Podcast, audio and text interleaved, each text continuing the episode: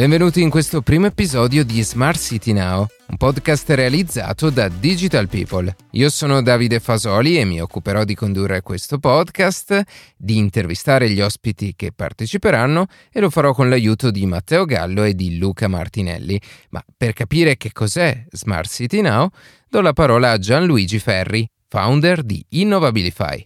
Smart City Now è un'iniziativa nata sette anni fa eh, pensata eh, assieme tra il cluster Smart City and Communities eh, Lombardia e Innovabilify, eh, pensata per gli amministratori locali, eh, non solo regionali, non solo lombardi, per discutere e approfondire i temi legati all'innovazione digitale eh, tecnologica, eh, temi che riguardano l'efficientamento energetico, la mobilità, la sicurezza, i servizi ai cittadini e così via.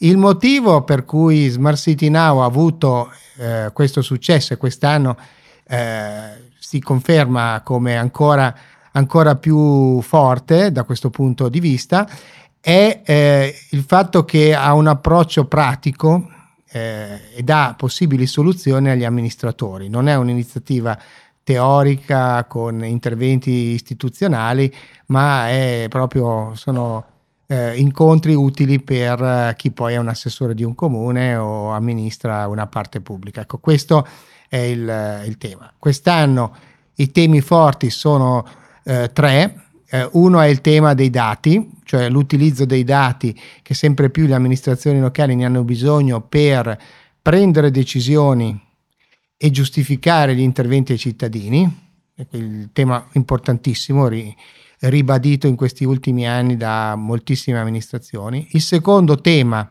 è legato alle eh, comunità energetiche in particolare, all'energia in generale, ma alle comunità energetiche rinnovabili che è uno strumento che sempre più le amministrazioni locali mettono a disposizione dei cittadini per creare, eh, de- per avere degli strumenti per risparmiare, ma anche avere energia in modo diciamo più sostenibile. E questa è la, diciamo, la, ter- la seconda parte. La terza, il terzo tema è la mobilità.